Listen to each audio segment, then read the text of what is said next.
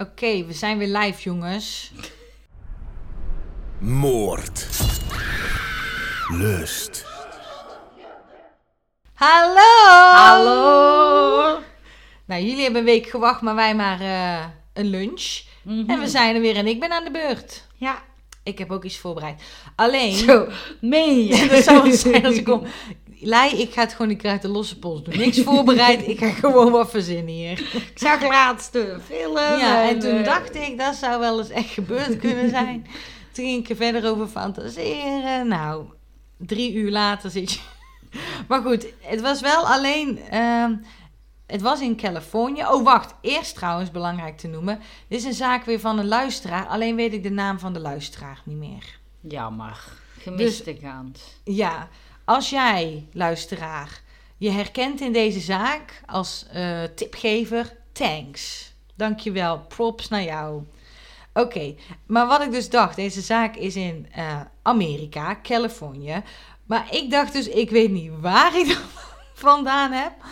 Maar ik dacht dat er een Nederlandse twist in zat. Nou, ik kan je al vertellen, dat is helemaal niet Maar daar waar. was je altijd op aan het wachten. Ja, ik, en ik er nog naar zoeken. En dat heb ik gewoon zelf bedacht. Ja, maar dat is misschien omdat het in mijn zaak was. Ja, zoiets. En Want dat jij had, Anna heeft dus heel lief een lijstje gemaakt met alle tips van onze Mhm. luisteraars. En soms stond er, soms had, stond er ook bij van, hé, hey, ik heb een tip. Ja. Ja. En bij mij stond er inderdaad dat er een Nederlands tintje aan zat.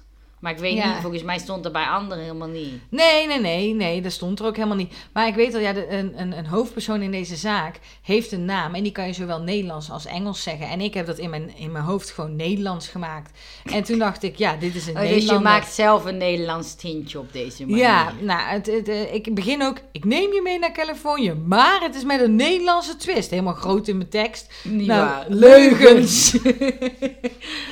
maar goed, Oké, nou, begin maar. ja, Hoe gaat de zaak heten? make-up moord. Of, oh nee, zo, make-up murder. Want het is dus Oh. niet Nederlands. make-up murder.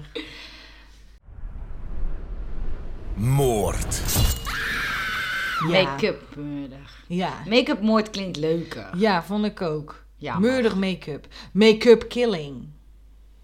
Ja. Killed by make-up. Want ze had een stuk lipstift op of hij. Nou, oké, we stoppen deze aflevering, want Leila heeft hem al opgelost. Dus, eh, nou, jammer. Nee, goed. Ga er maar... Maar, maak er maar, ik, ik zie wel wat je... Maak er maar wel van. Ik, ik, ik zit hier toch wel. Ja, nou, we gaan dus naar Californië. In, eh, om exactly te zijn, ik weet niet, naar Dana Point. En het is eh, 24 januari 1988. We zijn de laatste tijd een beetje in de, in de jaren, eh, jaren 90, wil ik- 1900s. Ja, En uiteindelijk eindigt het allemaal in 2000. 20e nog. eeuw.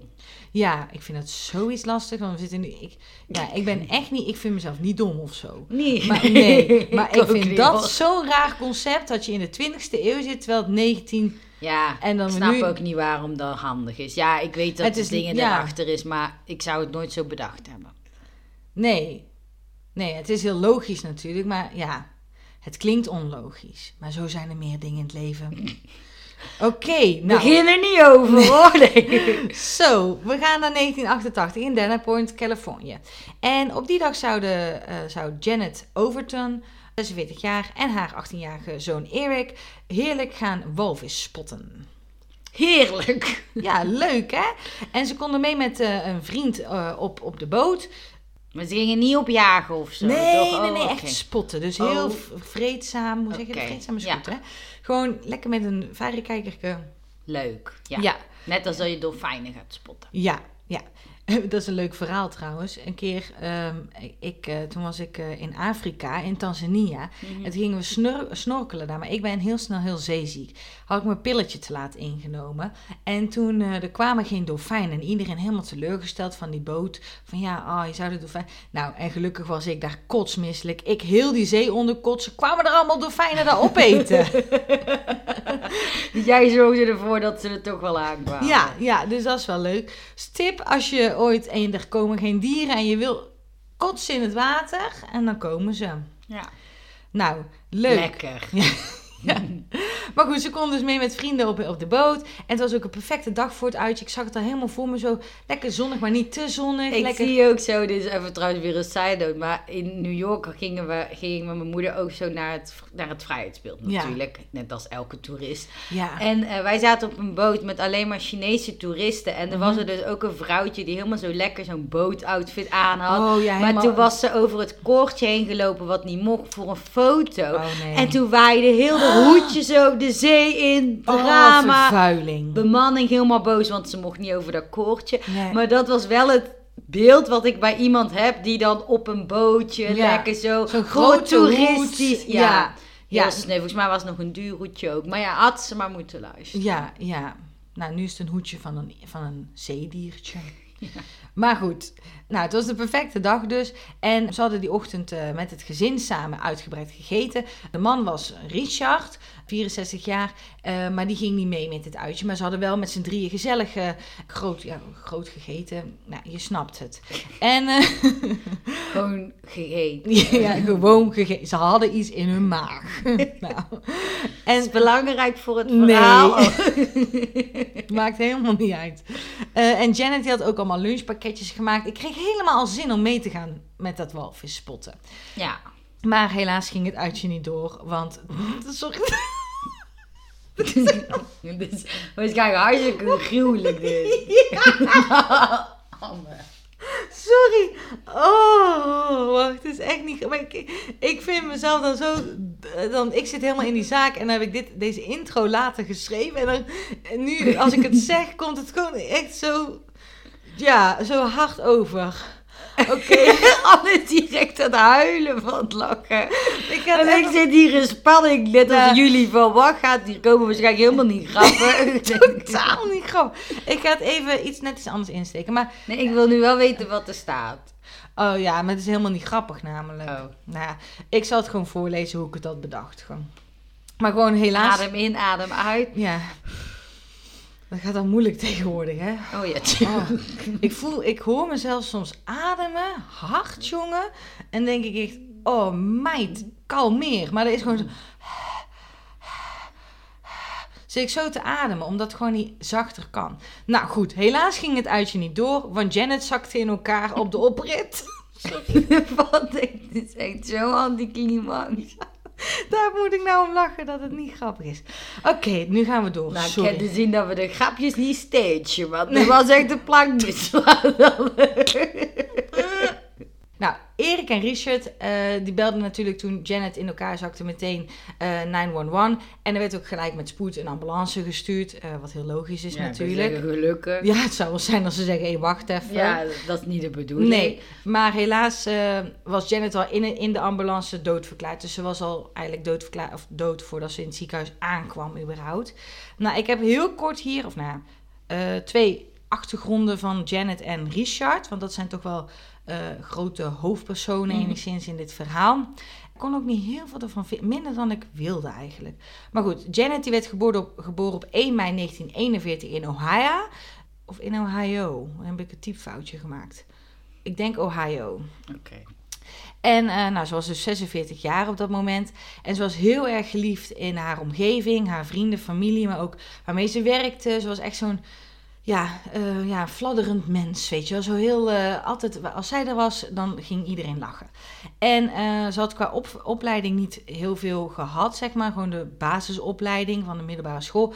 Maar uiteindelijk was ze toch een bestuurslid van school geworden. Daar had ze voor eh, gesolliciteerd. En daar moest je ook echt voor stemmen, zeg maar, als community. Mhm. En had ze gewoon een goede campagne geregeld of gedaan. En ze was- ook geliefd waarschijnlijk. ja, dus dat, eh, ook als je een foto van haar ziet, dat is echt zo'n eh, ja, zo'n zo'n zo'n leuk vrouwtje met zo'n hele grote jampotbril, weet je wel. Met zo'n kort fluffy haar alle kanten op. En dan zo'n beetje zo bolle wangetjes zo. En dan zo'n mooie grote ogen die zo staat te lachen. Nou, en eh, zij en Richard waren al eh, bijna twintig jaar samen en getrouwd. En ehm, dit vond ik heel, eh, heel willekeurig. Want we- ze, ze hebben elkaar ontmoet en ze hadden een gezamenlijke liefde voor computers. En daar is heel die relatie op gebouwd. Dat is hetgene waar ik dan niet echt Nee. Nee, nee. Maar ook alleen dat, hè? Oh, dat was het ook. Ja. Ja. Nou ja, dat zullen ze... Maar je kan natuurlijk wel heel uitgebreid over computers Ja, hebben. Dus verschillende takken van zoveel computer. aspecten. Laptops, desktops, nou het kan alle kanten op gaan. Ja. Tablets, nou dat was in die tijd dingen niet. in de computer. eh, Ja, ja spelletjes, solitaire, pachans. nou, Janet Hoe was... dat? Pachans. Pachans. Ik zeg wel pachans, maar dat klopt volgens mij. Pachans, ja, ik weet ook niet. zit wel ergens een T in, maar ik weet Het is niet. niet... Ik, daar- vroeger zei ik altijd patience, maar dat is het niet. Pachans is volgens mij. Pachans! Nou, dat deed Janet heel veel. Ik weet niet, dat slaat nergens. Maar ze hadden gezamenlijke liefde voor computers. Nou, en Janet was ook heel dol op hun zoon Erik. Eh, Gelukkig! Ja, nee, maar weet je wel, dat ze ook echt heel veel samen deden. Oh, ja. Walvisspotten gingen ze samen doen. Ze gingen ook elk weekend naar de voetbal van Erik, de Amerikaanse versie. En ze werkte ook samen aan zijn minivan, aan zijn busje. Vond ik ook wel leuk. Oh, weet je dat wel? vind ik leuk. Maar hoe oud is hij dan? 18 Oh ja, ja. Op dit moment, hè. Dus Ja. ja, daarvoor, ja hij, op je 16e kon hij natuurlijk dat busje, busje al hebben. Misschien ook eerder dat je er eerst aan gaat werken en die dingen. Ja, maar dat is wel heel leuk als Ja. je dat zo samen kan doen. En haar doel in het leven was eigenlijk dat haar zoon Erik gelukkig was en nog gelukkiger zou worden, zeg maar. En dat hij ook zijn schooldiploma zou halen. Ook denk ik omdat zij zelf niet veel diploma's had, dat ze dat heel belangrijk vond. En omdat ze dat zo belangrijk vond, en ze was natuurlijk bestuurslid van de school, eh, had ze kunnen regelen dat zij dat jaar, het senior year waar Erik in zat, dat zij de diploma's mocht uitdelen. En dat vond ze dan heel Ah, bijzonder. ja. Dat zijn alle leerlingen, maar ook aan haar zoon Erik, ehm, dat ze dat kon doen. Maar helaas is het dus nooit zo ver gekomen, omdat ze... Ah, eh, dat omdat hij, ja, overleden was. ja, want hij was Ah. dan in zijn, in zijn senior year dat jaar. Alleen, ja, dat had ze allemaal geregeld en ehm, dat is helaas niet meer gebeurd. Ik denk ook dat het, even kijken als je naar de datums kijkt. Januari is, is zij ehm, eh, in elkaar gezakt op de oprit. En meestal duurt de schooljaar natuurlijk tot juli. Dus dan, is ja, wel- ja. half jaar of zo. Ja. Ja, nou en Richard, eh, nou daar ging ik dus mis mee, want ik dacht Richard, maar het is Richard. Ah, zo. Ja, ja. En daar ging het al mis. En eh, da- daar heb ik heel mijn, heel mijn dingen op Ja, maar gebaseerd. Erik is natuurlijk Eric of Erik. Ja, maar dat is met een K, dan weet je dat het Engels is. Want Nederlandse Erik of zeg maar Germaanse Erik worden met een K geschreven. En dit was met een C, dus dan weet je dat het... Ja, oké, maar ik had ook wel jong op school met een C. Dat is natuurlijk waar je daar zelf in van maakt, hè? ja, ja, maar Ja. ja, dat is waar. Misschien dat die ouders toch wel roots hadden in het Engelstalige of zo. maar meestal, dus ik had, daar ging ik niet op aan. En Janet ook niet. Maar Richard, ik weet niet waarom. En ook Overton is niet echt een overton. Nee. Ik weet niet. Hij had ook gewoon een Nederlands hoofd, vond ik. En later toen ik hem niet meer, toen, toen, ik, toen hij gewoon Amerikaans bleek zijn, toen dacht ik ook, je hebt helemaal geen Nederlands hoofd. Oh ja, lekker zelfvervullend profetie. Ja, het ging, eh, maar goed. Richard was geboren, of Richard was geboren op 16 mei eh, 1928. Oh. Ja, want hij was natuurlijk ehm, destijds 64 toen eh, Janet 46 was. Dus zij Ah, verschilde dat wel wat. best wel veel, ja. Eh, in Texas is hij Allebei in geboren. meijarige. Ja, ja. Misschien de mijne ook straks, hè? dat weten we nog niet. Spannend. Ehm, en hij was een hele slimme man. Hij was een wiskundige, hij sprak verschillende talen. Hij had dus ook een dokter, hij had ook een dokterstitel in de psychologie. Ik dacht, deze man gaat alle kanten op. Ja. Gewoon dat je niet denkt, ik ga me helemaal focussen op, op wiskunde. Nee, ik ga ook nog talen doen. eh, een dokterstitel in de psychologie. Interesse in computers. Ja, computers was hij ook inderdaad. En hij gaf ook les aan verschillende hogescholen. Eh, hij was ook business consultant daarin. En hij werkte ook nog eens in het industrie nou, industriële gedeelte. Dus industrie Industriële. industriële gedeelte van Defensie. Manneke ging alle kanten op. Hoeveel uren had die in een week? Ja, heel veel denk ik. Ik, ik, nou, ik denk ook misschien Janet was heel veel met Erik. En dat hij gewoon dacht, weet je, ik vul het op mijn werk. Oh ja, ja. Dat Zoiets. ook, ja. Nou, ook waar hij ook heel druk mee was, was trouwen. Maar daar komen we later wel eh, nog op terug. Maar hij was ook al een keer eerder getrouwd eh, voor Janet. En hij had uit dat huwelijk vier kinderen overgehouden. En hij had dan met Janet ook een zoon. Dus hij had vijf kinderen in Mhm. totaal. Nou, dat kon ik vinden over de twee. Ik heb niet naar Erik gezocht. Ik weet dat hij 18 is en voetbal speelde. Maar goed, dat eh, doet er ook verder niet toe. Nou, nou Janet is dus doodverklaard. En eh, er werd wel een autopsie gedaan, omdat het toch wel onverwachts, lijden was, of onverwachts overlijden was. En ehm, ze konden volgens mij ook niet heel erg goed duidelijk aangeven dat het per se om een hartstilstand ging. Kijk, als jij ehm, een hartstilstand krijgt, dan nemen ze bloed af. En dan zie je aan de troponines van het bloed, van het hart, of het ja, of het een hartstilstand is geweest bijvoorbeeld. Mhm. Maar dat konden ze dus allemaal niet zo goed zien. Dus ik denk dat dat een beetje ja, onverklaarbaar was. Dus gingen ze ook verder een autopsie doen. Want het was, ja, het is ook niet, eh, denk ik, heel erg gebruikelijk dat je bij elke random persoon die in elkaar zakt een autopsie doet helemaal. Maar er waren dus geen andere duidelijke. Nee, maar als, er ook niet, als zij ook niet al ziek is geweest... of als je gewoon helemaal gezond bent en je verzakt dan op je 46 Mhm. ineens in... dan denk Ja. ik dat ze daar toch wel iets meer naar kijken. Ja, ja, ja. Nou, en de. Gelukkig Ja, waarschijnlijk. gelukkig, ja. Ja, inderdaad. Want het is natuurlijk geen natuurlijke dood hier eh, geweest. Spoiler. Ja, nou de patholoog-anatoom die eh, kon ook niet echt overtuigend bewijs vinden voor een doodsoorzaak. Dus dat was ook wel een beetje on, ja, onverklaarbaar. En ehm, er werd wel aangegeven toen in het rapport dat het een natuurlijk overlijden was, maar wel in afwachting van verder onderzoek. Oh ja. Eh, en er werd dan op dat moment, tijdens die autopsie, geen duidelijk bewijs gevonden van dat er opzet in het spel was. Dus eh, dat vond ik wel een vreemde van, het is natuurlijk overlijden, maar wel afwachting in het onder- van onderzoek verder. Ja, ik weet ook niet waar je dat dan op baseert. Maar... Nou, en wat ik dan eigenlijk ook wel vreemd vond, of nou, Janet werd hierna eh, begraven, maar ja, gecremeerd. En daarna begraven, of zeg je, haar, haar Mhm. begrafenis. Dus, en er werden wel delen bewaard van de autopsie. Ja. Dus bloed of eh, bepaalde lichaamssappen en eh, zoals de, eh, de, de blaasinhoud, de darminhoud, de maaginhoud, die dingen. En ik weet niet, volgens mij geen ledematen of zo, maar er werden wel dingen bewaard. ja, of misschien organen, dat het hart... Ja, zoiets. zo. En toen werd ze dus gecremeerd. Daar zou ik dus altijd, daar ben ik dus zo bang voor. Hè, dat mijn dood dan per verdacht is, maar dat er niet helemaal door en dan ben ik gecremeerd. Ja, ja. Ik vind dat eng, altijd.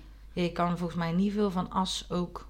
Nee, volgens mij alleen zo'n DNA-achtig iets Ja. of zo. Maar je kan natuurlijk... Het grootste deel is ook kist. Ja, Ja, dat lijkt me lastig. Denk ook wel, ik zou wel op dit moment gecremeerd willen worden. Maar als het verdacht is lijden, zeg ik even bij deze, hou het dan nog even af. ja, ja, dat heb ik ook al uitgesproken. Oké, ja, het staat nu zwart op wit op, op de microfoon. maar omdat het dus allemaal met die autopsie en alles toch wel redelijk verdacht werd... en dat de patholoog-anatoom ook zei, er moet meer onderzoek... werd de politie natuurlijk wel een beetje gedwongen... om de dood van Janet nog verder te gaan onderzoeken... en dingen wat nader te gaan bekijken. Nou, ze begonnen bij haar medische dossiers en bij haar medische voorgeschiedenis... en ze spraken met vrienden, familie en eh, haar werk... om zo eigenlijk heel haar netwerk en vangnet uit te pluizen... en te gaan kijken naar ja, sporen van verdachte dingen. Nou, een van de vriendinnen van Janet die gaf aan bij de re- rechercheurs dat Janet zich al een tijdje behoorlijk ellendig had gevoeld en ook had geklaagd over onverklaarbare zweren, pijnen. Ze voelde zich uitgedroogd, ze was heel vaak heel misselijk. Ze kon ook steeds moeilijker bewegen op een gegeven moment. Ze had zelfs ook krukken nodig om te lopen op een gegeven moment. Oh, Dus dat is wel, dat is niet dat is een eventjes beetje gek ook. Ja. Ja. niet eventjes dat je je slecht voelt of zo. En dokters die konden ook niet verklaren waar deze klachten vandaan kwamen. Dus ze kregen wel veel onderzoeken, maar verder... Niemand wist wat het was. Nee.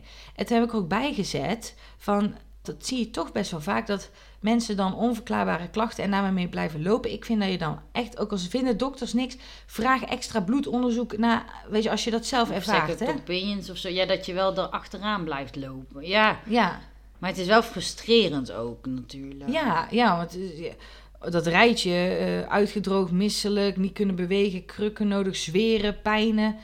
Ja. Dat is wel, het is niet even gewoon dat je je enkel hebt verzwikt of zo. Dus ga naar de dokter bij klachten. En als de dokter niks vindt, ga naar een andere dokter. Ja.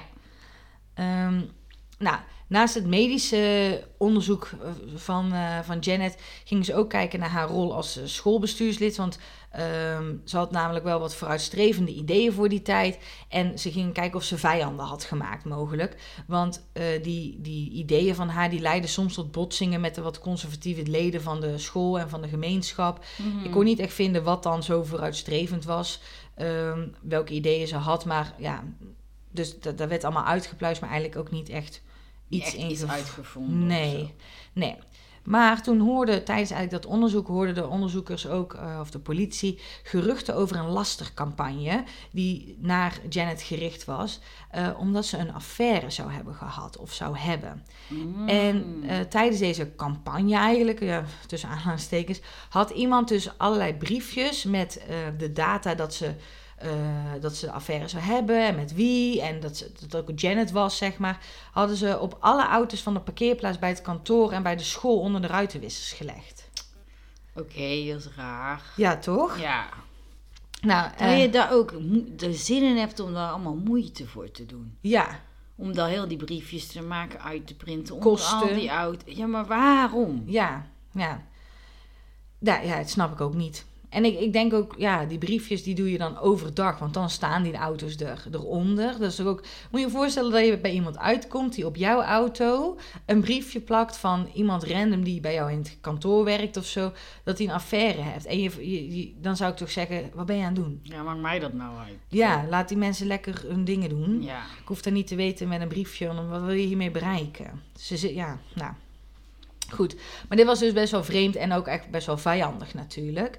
Ehm, en nou, uiteindelijk eh, ging het eerst om geruchten, die affaire. Maar later in het onderzoek bleek wel dat er daadwerkelijk ook wel een ander in het spel was bij Janet in haar leven. Ja, en het ging over Bill Dawson en hij was een getrouwde hulpinspecteur. En hij zou met haar, met Janet, een buitenechtelijke relatie hebben gehad. Relatie is, het was een seksrelatie. Oké. Dus ze, ze, het was nooit de insteek dat ze, eh, want ze zijn dus beide getrouwd, hadden beide een gezin. Het was nooit de insteek dat ze weg zouden gaan bij hun gezin of zo. Het was puur seks. Ja. En dat, is dan eigenlijk grappig, of in ieder geval grappig. Als je Janet haar foto ziet, en ik weet dat daar echt niet, dat, is, dat stereo, maar je zou dat nooit verwachten. Nee, maar dat is vaak. Ja, ja, dat ze zo'n wilde seksaffaire had. Nee, had ik niet verwacht. maar goed. en de onderzoekers eh, van de dood viel op dat deze lastercampagne samenviel met de verslechterde gezondheid van Janet. In dezelfde periode eigenlijk. Ah ja, dat is wel opvallend natuurlijk. Ja, en wat eigenlijk nog vreemder en opvallender en nou gek was, is dat de politie erachter kwam van wie de briefjes waren. Nou, die waren daar neergelegd door Richard. Richard. Door de man. Ja. Oh.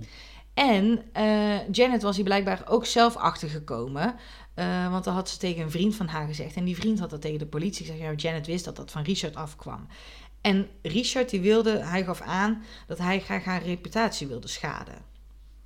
Oké, dus dan ga je briefjes bij iedereen om. Ja, want ehm, Richard voelde eh, zich volgens die vriend van het koppel eh, heel erg beledigd dat Janet wel zo geliefd was, terwijl hij de slimme en de kundige van de twee was, want hij had alle diploma's. Ja, dat, dat maakt je niet geze- gezellig mens voor op een feestje. Nee, nee, nee. En ik denk ook niet dat, dat dit zeg maar je nog beter dat het Dat het je beter uit de verf laat Nee, komen. nee, van- nee. Oh nee, maar oh, al, al die dedication voor die briefjes, al wat een leuke vent.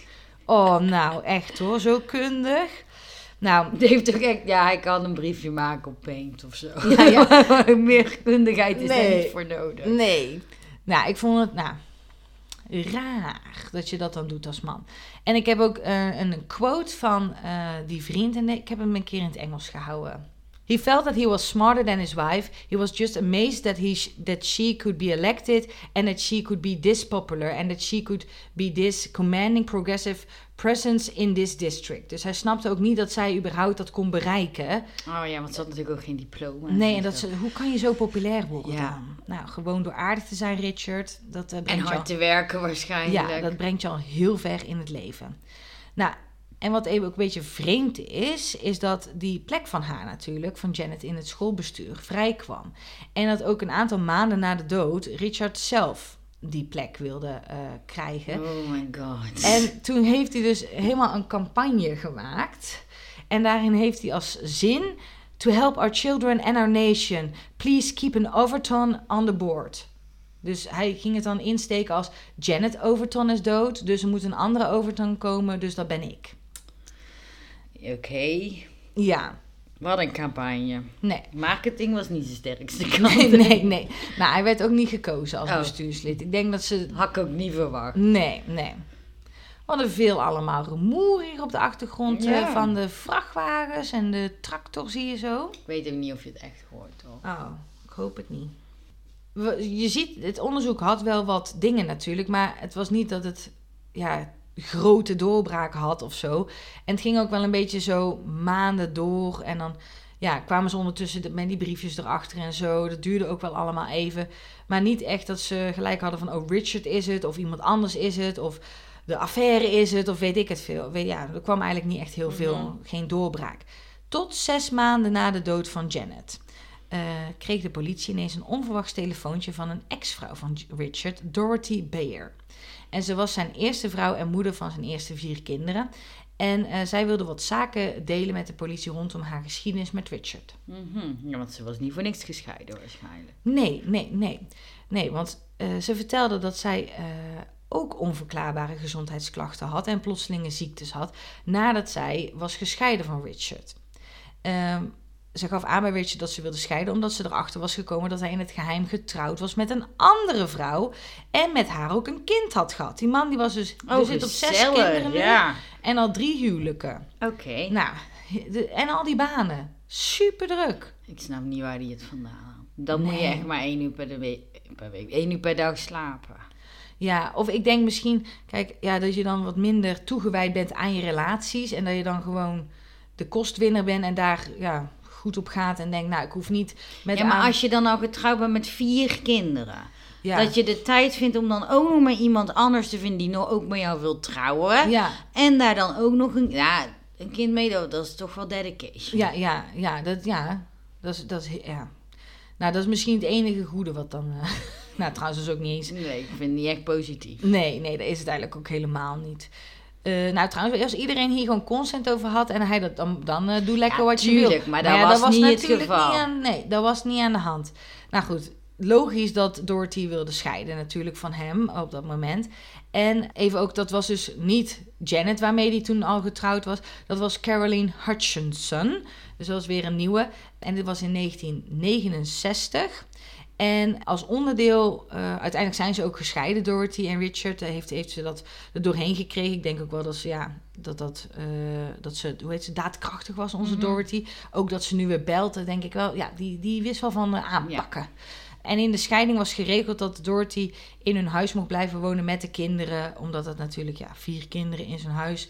Zoek maar een ander, dat, dat gaat niet. Nee. Dus eh, dat was de deal. Richard, wa- Richard was daar helemaal niet eh, blij mee. Die was er een beetje boos over. Dat is mijn huis. Ah. Oh ja, ja, nou... Ja, nou. Er werd destijds, want zij werd dus daarna, toen die scheiding voldaan was, of hoe zeg je dat, eh, afgerond. Afgerond. was, werd zij dus ook ziek en kreeg zij rare gezondheidsklachten. En uiteindelijk werd, er toen vastgesteld dat in haar schoonheidsproduct, in haar shampoo en haar koffie, selenium zat.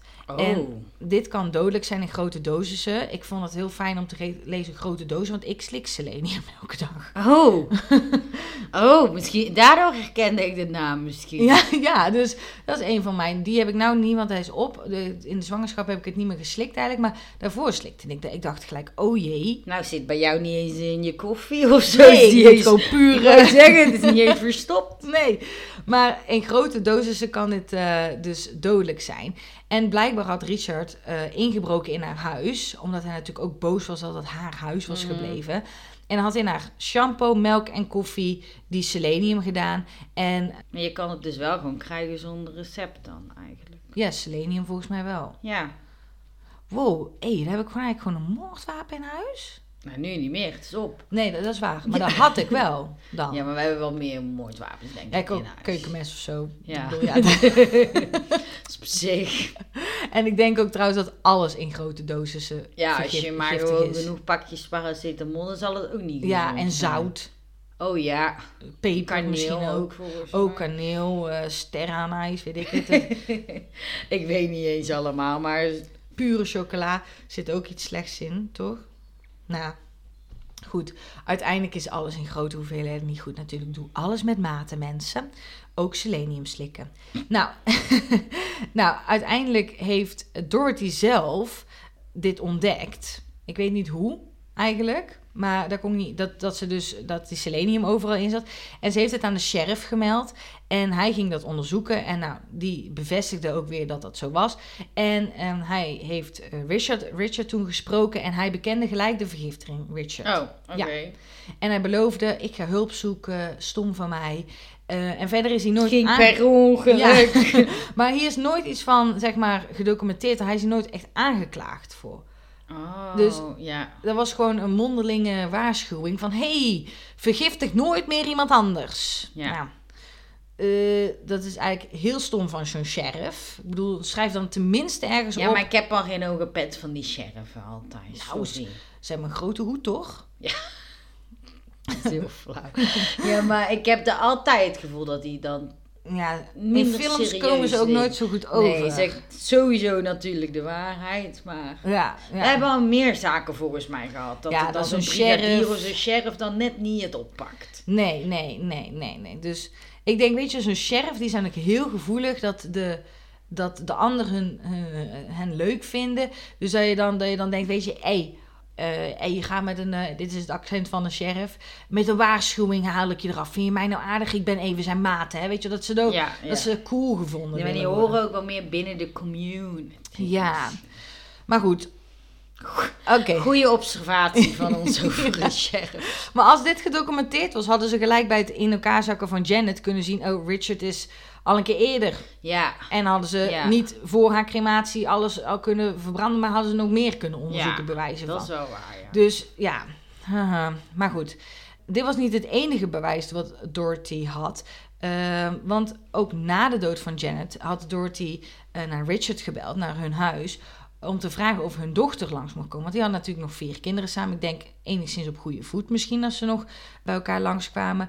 En toen, eh, toen ze bij Richard thuis kwam, toen eh, zag ze in een bureaula van Richard, ik weet niet of ze echt op onderzoek uit is gegaan of dat die open stond, zag ze een mascara en eyeliner liggen, rubberen handschoenen, een elektrisch pipetje en selenium.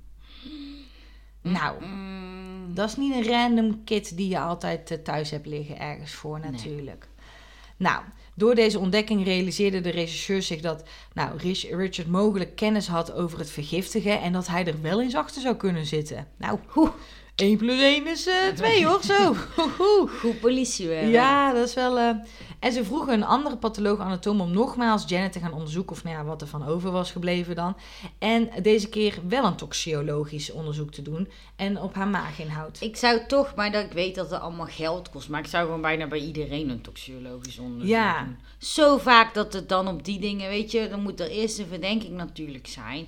Maar dat eh, denk Mm. ik, ja, wie weet hoeveel ze gemist hebben, hè, Ja. als dat niet gebeurt. Ja, ja. Dat gewoon En een standaard procedu- procedure. Procedure, ja. En ook met haar onverklaarbare dingen. Ja. Kijk, en dat vind ik dus ook, eigenlijk bedoelde ik dat ook met de dokters. Van doe dat dan ook, ook al is het heel misschien niet, niet voor de hand liggend. Dat je denkt, nou, zou Ja, iemand. maar als je het echt niet weet. Ja, doe dan ook dit. Want iemand kan langzaamaan vergiftigd worden. Ja. En ook nog niet eens bewust, hè? Het kan ook gewoon eh per ongeluk een vergiftiging zijn dat je, weet ik veel, lood in je kraag Ja, je had toen ook met die medicatie dat het, Oh ja. wat was het één keer in de zoveel 15 jaar kwam het voor dat er een fabrieksfout was. Nou, wie heeft die fabrieksfout? ik weer lekker. Nou, toen had ik ineens een overdosis aan eh, medicatie in mijn mik. Elk, nou, dan had ik ook twee maanden geslikt toen of zo. Ja, Voelde toen me ging het helemaal niet goed kut, jongen. Oh, dat was echt Maar toen zei je dat kan bijna niet. Nee, het kan niet, Anne. Het kan niet, Anne. Nou, toen bij de volgende keer bloedprikken kwamen ze er ook uit. Ik heb nog nooit zulke hoge waardes gezien. Nou, welke, welk serienummer heb je gebruikt? Nou, toen bleek heel die serie... eh, nou, goed. Ja, maar dat was dus ook, als ze daar eerder gewoon hadden Mhm. opgepakt, dat je dat geweten. Had ik niet twee maanden eh, gehuild en eh mijn kut gevoeld. oh, toen was ik emotioneel, hè. Oh, oh, oh. Ja, maar toen ging je alle kanten op. Ja, dat ging echt heel heftig. Oké. Maar goed, dus het kan ook soms een fabrieksfout zijn, dus sta achter je punt. Ja, als je je niet goed voelt, laat het testen. Toxicologisch onderzoek, dat is gewoon de key nou. Voel je Ja. je niet goed, vraag het aan je arts Ja. om te doen.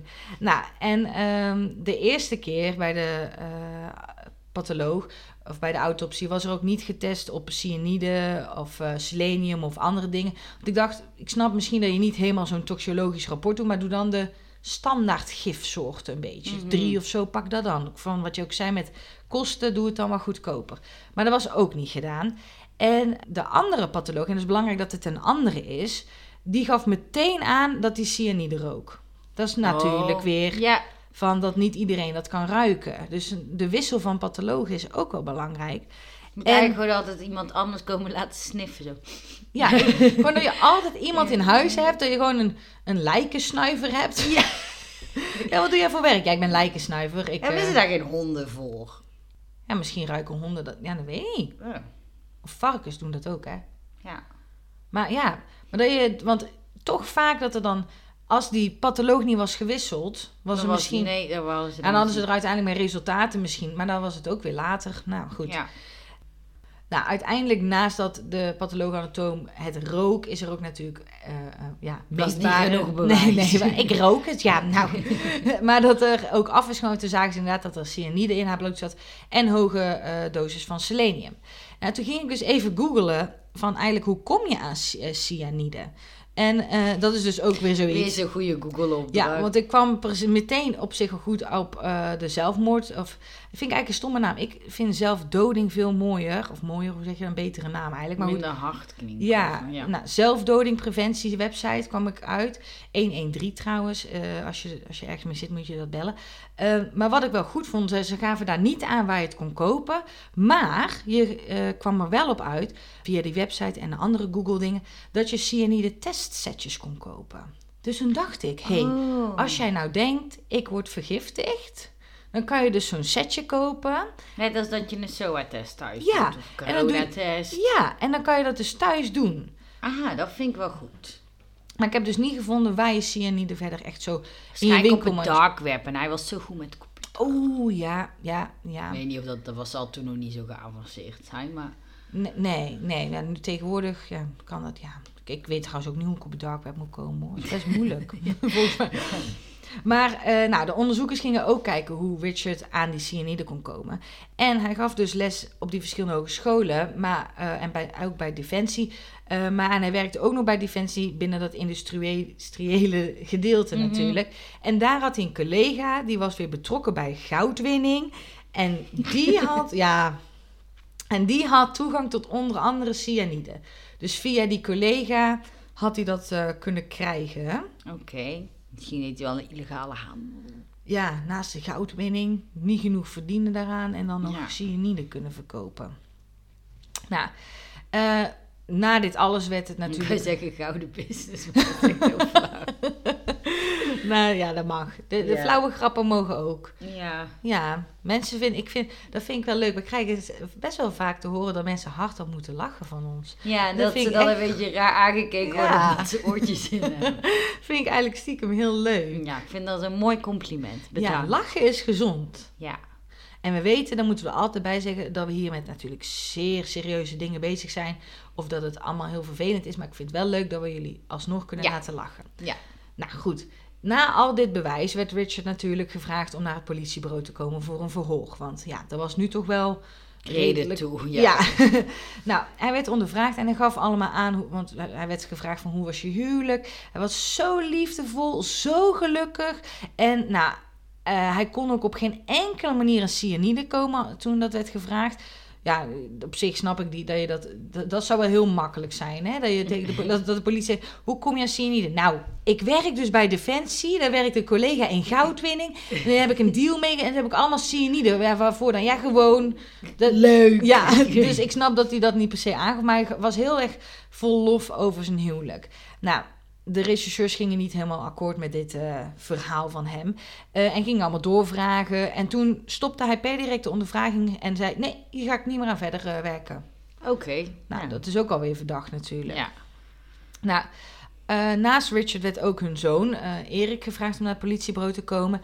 En eh, tijdens zijn verhoor vertelde hij de rechercheurs dat hij best wel bezorgd was om zijn ouders. Ook dat, ze, dat er een scheiding aan zat te komen. En eigenlijk hetzelfde bij Richard en Dorothy natuurlijk. of nou, dat het ook gewoon niet goed ging. Mhm. En ehm, hij gaf daar ook bij aan dat hij wel de mogelijkheid ziet dat zijn vader zijn moeder om die reden had zou willen vermoorden. Oh. Dat zijn best wel uitspraken, toch? Ja, dat vind ik wel. Ja, dus eh, ik weet ook niet, volgens mij was de band tussen Richard en Erik ook niet zo eh, goed. In ieder geval niet zo goed als die met Janet en Erik. Nou, uiteindelijk aan de hand van deze verhoren en de sporen van cyanide kregen de onderzoekers een huiszoekingsbevel voor het huis van Richard. En ze gingen op zoek naar cyan- cyanide, selenium, andere gifstoffen en bewijsmateriaal. Lekker breed, gewoon bewijsmateriaal. Mhm. En eh, nou, ze verzamelden spullen zoals vitaminedoosjes, medicijndoosjes, open koffieblikken, make-up. Omdat het natuurlijk bij eh, Dorothy eh, ook in de make-up en in Ja. de shampoo was gedaan. Eh, en daarnaast namen ze ook allerlei geschreven dagboeken van Richard mee. En een dagboek op zijn computer. Die had hij, had hij verwijderd, maar die hadden ze weer teruggevonden. Nou, zo goed was hij met computers. ja. ja. ja, dat is eigenlijk wel heel dom. Ja. En ook nog eens bij Defensie werken. Dan, nee, Ja, nee, dat, vind ik, vind ik dat hij zichzelf overschat. Ja, maar trouwens, dit is nog iets hè, waar die man dus hartstikke druk mee is. Dagboeken bijhouden. Ja. Zes kinderen, nou drie huwelijken, eh, duizend banen en dagboeken dagelijks bijhouden. Nou, Nou, in eh, de dagboeken schreef Richard ook heel anders over zijn vrouw dan dat hij in het verhoor eh, aangaf. Hij gaf aan toen natuurlijk, oh ik heb zo'n liefdevol huwelijk. Nou, helemaal niet. Eh, ze sliepen niet meer samen, ze aten ook helemaal apart. Dus niet eens samen meer aan tafel of op de bank of weet ik het. In aparte ruimtes ook. Ze, ze leefden helemaal ges- ja, gescheiden van elkaar in hetzelfde huis. Maar ja, het was... Er was geen enkel sprankje liefde of hoop meer. Maar ja, hun hadden als enige match die computers. ja, daar ben ik ook over uitgepraat. Ja, 20 jaar samen, hè, 19 jaar. Ja, dat is, dat is ja. Ja. Dus ik zit nou ook even te denken dat ehm, Erik was 18 natuurlijk. Dus ze hebben ook na een jaar samen al Erik gekregen. Ehm, en misschien was dat uiteindelijk natuurlijk ook het Ja. bind. Eén of twee jaar Ja. dan, ja.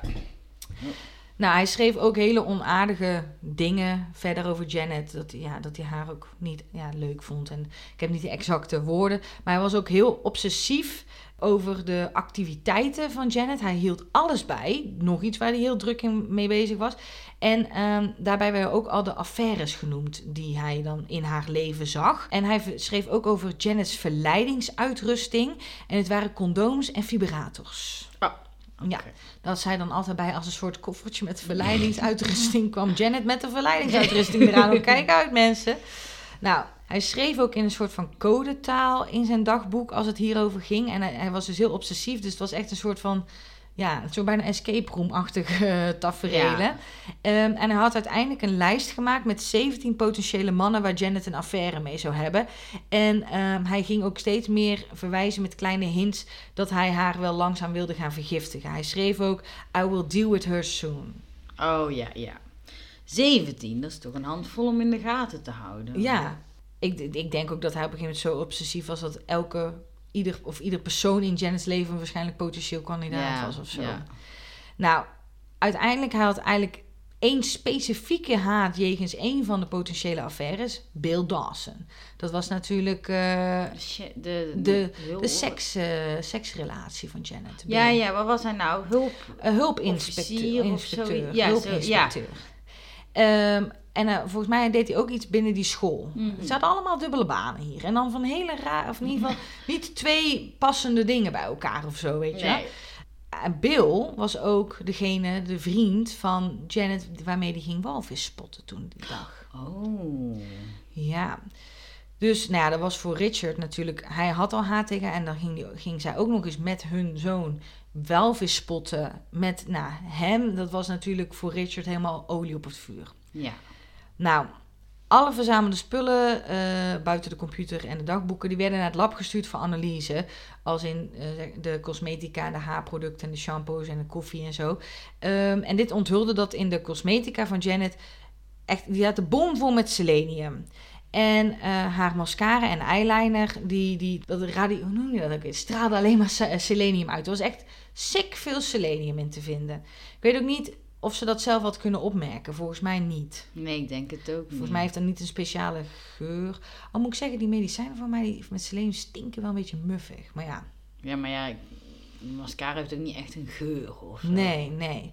Nou, en wat dus zou zijn geweest, is dat als je het elke keer aanbrengt, eh, krijg je kleine dosissen selenium binnen via je huid. En dit had een cumulatief effect, dus het bouwde zich elke keer op. Maar ik dacht, had dan de lippenstift gedaan, toch? Ja. Bedoel, Eyeliner en mascara. wel niet. crème of zo. Ik, iets met een grotere oppervlakte in ieder geval. Hij Ja. wou gewoon misschien experimenteren hoe lang het zou duren. Nou, nou, om hierop in te haken, het duurde hem te lang. Oh, hij vond het te lang duren. Want hij was onderhand volgens mij al maanden bezig met haar vergiftigen. Droeg zo nog een dag geen make-up. Ja, nou was weer heel dat cumulatieve effect weg. Moest Ja. weer opnieuw beginnen. Dus uiteindelijk was waarschijnlijk die dag dat ze ging walvis spotten met Bill... was een beetje eigenlijk de druppel. En toen heeft hij besloten... cyanide is een veel sneller en effectievere manier. Mhm. Eh, dus ik stop die eh, in haar koffie. En eh, nou, dat zal het wel wat versnellen. En ehm, nou, dat was dus ook zo natuurlijk. Ja. Ehm, en ja, uit, later in het onderzoek bleek ook dat ze al eerder hadden aangegeven samen, Janet en Richard, dat ze wilden scheiden eigenlijk. En dat het huwelijk gewoon na 19 jaar, of nou ja, eigenlijk na drie jaar volgens mij, maar niet werkte. Eh, alleen wilde Janet niet eh, scheiden van Richard, omdat ze dan 100.000 dollar van haar eigen erfenis aan Richard had moeten geven. Oh ja, dat Dus- zat in hun huis waarschijnlijk of zo dan. Ja, of gewoon in de sok op zolder of zo. Ja. ik weet niet. Maar dan moest ze dan aan hem geven. En dat vond ze te ver gaan. Toen dacht ze, weet je, we leven toch apart. En ik heb toch mijn ja, tevreden affaire, een soort van. Ik vind het prima zo. eh, we leven gewoon zo verder. Maar Richard kon daar waarschijnlijk niet mee leven. hè. Nou, uiteindelijk werd Richard op 1 oktober 1991 aangewezen als de dader van Mhm. deze moord. En werd hij gearresteerd voor de moord op Janet Overton.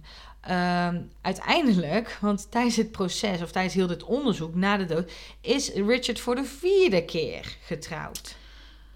Hoe vaak kan en mag je trouwen? Hè? Ja, en ik vond het ook raar dat hij toen was getrouwd en stiekem was hertrouwd. Ja, dat vroeg ik me ook of dat kan in Nederland mag dat niet. Dat kan nee, niet volgens nee, mij. het heet bigamie en je mag niet eh, in Nederland met twee mensen tegelijkertijd trouwen. Ouderwets wel, maar Ja. het kan niet. Maar ik dacht misschien met staten of zo. ja, dat in dat Amerika. dan- Ja, net als dat je ook in, als je in Vegas trouwt, dat ook niet gelijk legaal is hier. ja, nu wel, want ik heb opgezongen. Ik wilde Oh. een keer voor de grap daar trouwen.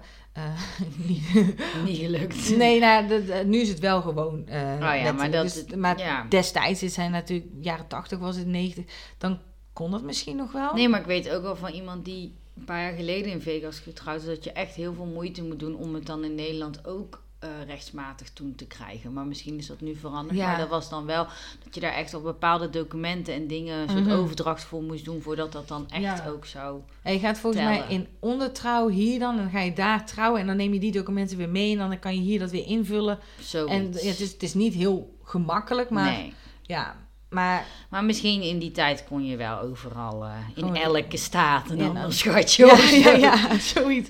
Nou, hij was dus vier keer getrouwd ondertussen. Nou, Dat het- iemand, dat, die- dat ze dan ook nog met hem willen trouwen. Maar ja. Ja, ja dat, dat vraag ik me dan ook. Hij was zo slim natuurlijk. Nou ja, uiteindelijk eh, tijdens het proces kreeg hij een hartaanval. Terwijl ik, ja, ik vond ook ergens dat hij gewoon bewusteloos viel. Er zit, zit wel degelijk een verschil tussen natuurlijk. Maar eh, waardoor dat proces als nietig werd verklaard. Dat, dat, ging niet meer door. En toen heeft zijn advocaat ervoor gezorgd dat hij werd opgenomen voor een depressie in een psychiatrische eh, afdeling. En ehm, pas even kijken, vier jaar later volgde een nieuwe proces. Oh jeetje, dat is wel een Ja. verschil. Dus eh, in 1995 pas. En eh, uiteindelijk de aanklager haalde het bewijs van Dorothy erbij. ehm, dat, dat hij ook had aangegeven toen. Ja, ik heb haar gewoon vergiftigd. En toen zei hij toch iets eh, frappants. Hij zei in, de, in, in het proces, zei hij... Ja, ik heb haar, dat heb ik toen inderdaad gezegd. Maar dat, ik had ook aangegeven dat het een grapje was. Dat ik die medicatie steeds in haar koffie deed als een grapje. Want ja, ik vond dat, dat zij de kinderen niet zo goed behandelde. Dus ik vond het grappig om elke dag medicijnen in haar... En later kwam die erachter dat dat helemaal niet zo heel grappig was. Dus toen is Oh, hij dat ermee is wel gestopt. goed. Oh ja. Nou, Nou, wat een lolbroek. Hij dacht dat het 1 april nog Ja, was. of maar-. Daar kan je toch niet mee wegkomen? dat, je denkt, dat je zegt, nee ja, ik vond dat gewoon heel grappig. Ja, ik probeerde hem neer te steken. Ik dacht, echt Ja. zou ik dus Ja. een steek maken? Ja, dat is toch raar. Nou, gelukkig volgens mij ging de aanklager daar ook niet Nee, in mee. Dan denk je echt, dude, hou gewoon je mond. Je bent jezelf echt voor gek aan het zetten. Nou, en ehm, hij vertelde verder dat hij dit grapje, tussen aanhalingstekens, want dat noemde hij dan zo, nooit bij Janet heeft gedaan. Oh ja, nou fijn. Dus dat had hij niet gedaan. Nou, Had een nieuwe grap bedacht of zo. ja, ja, ik, ja, ja, ik weet niet, nu de make-up dan, dan vond Ja. dat ook grappig waarschijnlijk. Maar eh, toen kwam er ook nog interessante getuigen bij. Dat was Bill, de affaire van Janet. En die bevestigde dat Janet en hij gedurende een periode van zes jaar Oh. ja, afspraken hadden voor seksdates. Dit gebeurde in hotels, motels, zijn pick-up truck, maar ook haar busje. Toen dacht ik, haar busje, dat was toch die van Erik? Eric. Eric. Ik vind het grap- ik vond het grap- Richard. Ja, de ik weet het. Wel Richard. Maar Erik had een lekker Nederlands gehouden. Ja, het gaat alle kanten op. Sorry nee, dat maakt mensen. uit, maar ik vind het grappig dat, dat, er toch een Nederlandse naam in moet. Erik. Eric. Ehm, Maar ik dacht ook dat dat zijn busje was. ja, nou het kan nog steeds. En dat ze gewoon zegt tegen Eric: Hé hey, schat, ik neem even je busje mee, want ja, ik heb Ja. een seksdate.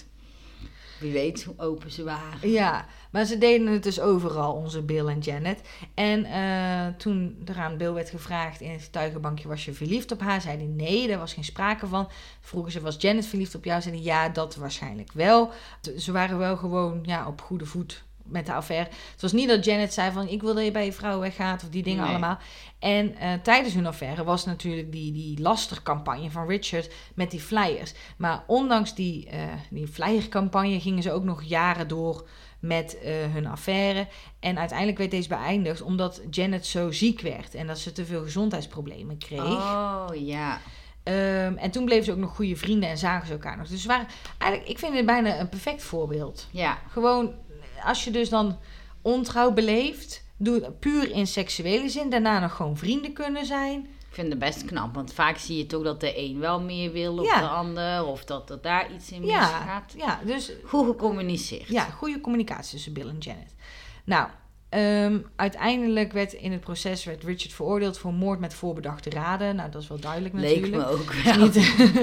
Eh, nou, misschien als een goede advocaat had kunnen zeggen: nee, het was uiteindelijk toch eh, eh, dood, of eh, zeg maar niet met voorbedachte raden, omdat hij uit het niets die cyanide heeft bijgepakt. Ja, dat hij er niet over na heeft gedacht. Hij vond het zo. Ja, hij vond zo'n oh, lolbroek, die man. En hij kreeg toen een levenslange gevangenisstraf opgelegd. Nou, Eric liet weten dat hij het meest nare en het vervelende vond, is dat zijn vader in staat was om dit te doen. Mhm. En dat hij, Eric, niet meer met zijn liefdevolle moeder kon leven en niet meer haar Ja. in zijn leven had. En hij beschreef haar ook als the person he loved the most. Oh, Ja. Nou, in 2009 eh, stierf Richard op 81-jarige ik leeftijd. wil zeggen, hij was natuurlijk ook wel een beetje al op leeftijd voordat hij überhaupt in de Ja, ja, want toen was toen, even kijken, 64, 5, eh, toen vijf, vier jaar later ook weer. Dus hij, ja, Hij was al 70. bijna dus, C- ja. 68, 70 jaar. Dus hij eh, stierf op 81-jarige leeftijd. Hij zat in Folsom State Prison. En hij overleed aan vergevorderde dementie en diabetes. Richard bleef tot zijn dood volhouden dat hij onschuldig was. En zijn vierde vrouw, Carol Townsend, geloofde ook dat hij onschuldig was. En ze beschreef hem als een wonderful and brilliant man. Dat nou echt... Maar zij is niet vergiftigd, blijkbaar. Nee, ja, toen zat hij Oh ja, vast. toen zat hij vast, Die ja. kon helemaal niks. en eh, ze zei verder, he did, he did not kill his wife, she died of natural causes. Oh, dat zou. Want dat, iedereen heeft gewoon vergiftigende stoffen in hun Ja, lichaam. ja. ja. In die mate. Ja. Nou, dus dat, eh, dat was eh, de make-up moord. Ach, Make-up murder. arme vrouw. Ja. Ik vind het altijd zo bizar dat als je dan dus tot je dood in de gevangenis zit... Mhm. Ik zou er niet mee kunnen leven om dan niet te, toch het echte verhaal te vertellen. Ik zou daar Nee. niet mee mijn graf in kunnen nemen. Weet je, dat Nee. je gewoon... Maar op een gegeven moment geloven mensen natuurlijk wel echt in hun eigen onschuld. Maar ja. hij weet ook dat hij dat in die mascara heeft gedaan. Hij Ja, weet ook zijn- dat hij dat in die koffie... Dat weet je toch? ja. En ik vond eigenlijk ook wel dat hij die vergevorderde dementie had. Vind ik eigenlijk, ja, Maar dan knap dat hij het niet vertelt. Nee, ja. Maar het kan ook natuurlijk zijn als je al zo ver voor je dementie die eigen leugens gelooft, dat het gewoon meegaat in je dementie en dat je Ja. daar niks, dat je juist e- nog meer in die, eh, ja, in, in je eigen leugen gaat geloven natuurlijk. Ja. Maar ja, dat was, eh, dat was de zaak. Dank u, interessant. Jawel, zo, ik met make-up. Ja, ik vind hem ook wel dat is niet het eerste waar je aan denkt. Nee, nee, als het helemaal volgens plan was gelopen, was het een enigszins perfecte moord geweest. Ja, Maar sowieso langzaam vergiftigen denk ik dat dat niet een perfect... Want dan heb je al die onverklaarbare dingen waar ze altijd terug naar kunnen. Ja, en ook hoe lang duurt dat voordat Ja. die spiegel dus zo hoog is dat je Mhm. er dood van gaat. Ja, Toch? Want ja, ja. je, En dat verschilt toch ook van persoon weer en van situatie ja, af. misschien, was die, misschien was die ook wel, eh, weet ik veel, scheikundige of zo. Ja, bij Richard weet je het niet. Nee. Waarschijnlijk was hij ook wat moet je astronaut. zijn? Een biochemicus of zo? Ja, scheikundige, chemicus. Ja. Kan op, eh hoe heet ook weer als je in de apotheek, apotheker. ja Had van kan alles kunnen- zijn. Ja. Goed, dank u wel, Oké. arme Janet. Ja, eh, zo'n levendig vrouwke. Ja. Gaan we naar lust. ja. Lust. Nou, jij had iets bedacht voor Ja, nou, aangezien dus Janet eh, ontrouw beleefde. Ik ben altijd tegen het woord natuurlijk vreemd gaan. Maar, Mhm. ehm, ehm, of, maar goed. Dat, Gepleegd, je bent tegen het ja, woord gepleegd. Ja. En vreemd gaan vind ik ook niet helemaal een goed woord. Nee, maar dat vind ik wel minder... Anders, ja. ja. Ontrouw gepleegd, inderdaad. Maar dat is dus niet. eh, Terwijl ze had een affaire, zullen we het maar even zo zeggen. Dus kijk, en hoe Richard daarmee om is gegaan, is natuurlijk niet de manier. Dus ik dacht, hoe ga je ermee om als jouw partner ontrouw heeft beleefd? Of een affaire, dat is eigenlijk hetzelfde, maar in welke vorm dan ook, emotioneel, seksueel, en je zou de relatie willen voortzetten. Hoe ga je daarmee om?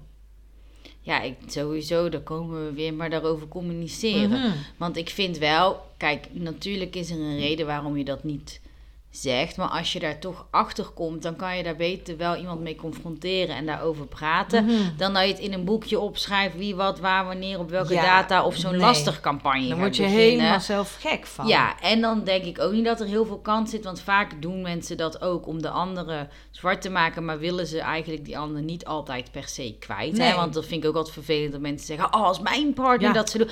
Dat Zo weet je niet. werkt het dat niet. zie je pas op het moment Ja. zelf. Alleen, wat dan wel is... Kijk, als je dus zulke dingen gaat doen als zo'n campagne... en elkaar Mhm. zwart maken... Ja, dan ben je diegene sowieso kwijt. Ja, ja. Dus je kan beter, denk ik, dan iemand daar wel mee confronteren. Maar Mhm. gewoon op een moment dat je samen bent, zonder dat er heel veel invloed van buitenaf Ja. is. Ja, en ik denk ook wel dat heel veel mensen, eh, of dat het heel belangrijk is dat je inderdaad over praat, maar misschien ook wel naar een seksoloog gaan of naar een Ja. relatietherapeut. Want zelf ga je waarschijnlijk heel snel in de verwijten naar elkaar. Want degene die de ontrouw heeft beleefd, die zegt: Ja, maar jij gaf me niet genoeg aandacht. Of ik voelde me niet gezien door je. En de ander geeft aan van: Ja, maar ik ben de kostwinnaar. En wat wil je dan dat ik ook nog. eh, weet dan krijg je dat allemaal. En dan Ja. verwijten naar elkaar. En dan kom je er ook niet aan uit. Dus ik denk dat je dan wel beter ook ehm, ja, met iemand anders, een derde persoon kunt praten. En wat belangrijk is om te benoemen, is denk ik, kijk, ontrouw hoeft niet alleen over seks te gaan natuurlijk. Kan ook ja, emotionele ontrouw zijn, dat je echt een hele diepe connectie met iemand anders aangaat en je partner wordt er heel onzeker van of zo. Dan kun je dat beter benoemen Ja. dan dat je er helemaal inderdaad ja, niks ehm, over bespreekt. En dan wordt het alleen maar groter en Ja. groter en groter. En als je niet van elkaar weet wat ontrouw betekent, dat is ook een goed gesprek om te hebben. Hè? Volgens mij hebben we die ook wel eens vaker aangegeven. Maar dat is inderdaad, je kan er beter hulp van buitenaf bij Mhm. zoeken. En ook wat ik heel vaak hoor als ik cliënten heb waarbij dit speelt en waarbij ze zelf allebei beslissen we willen wel verder met elkaar. Dat het heel lastig is om met anderen om je Ja. heen te praten. Omdat ieder een team gaat kiezen. Of ieder Ja. gaat zeggen, oh maar dan hè, als het bijvoorbeeld seksuele ontrouw is. Van oh ja, maar dan gaf jij diegene niet genoeg seks.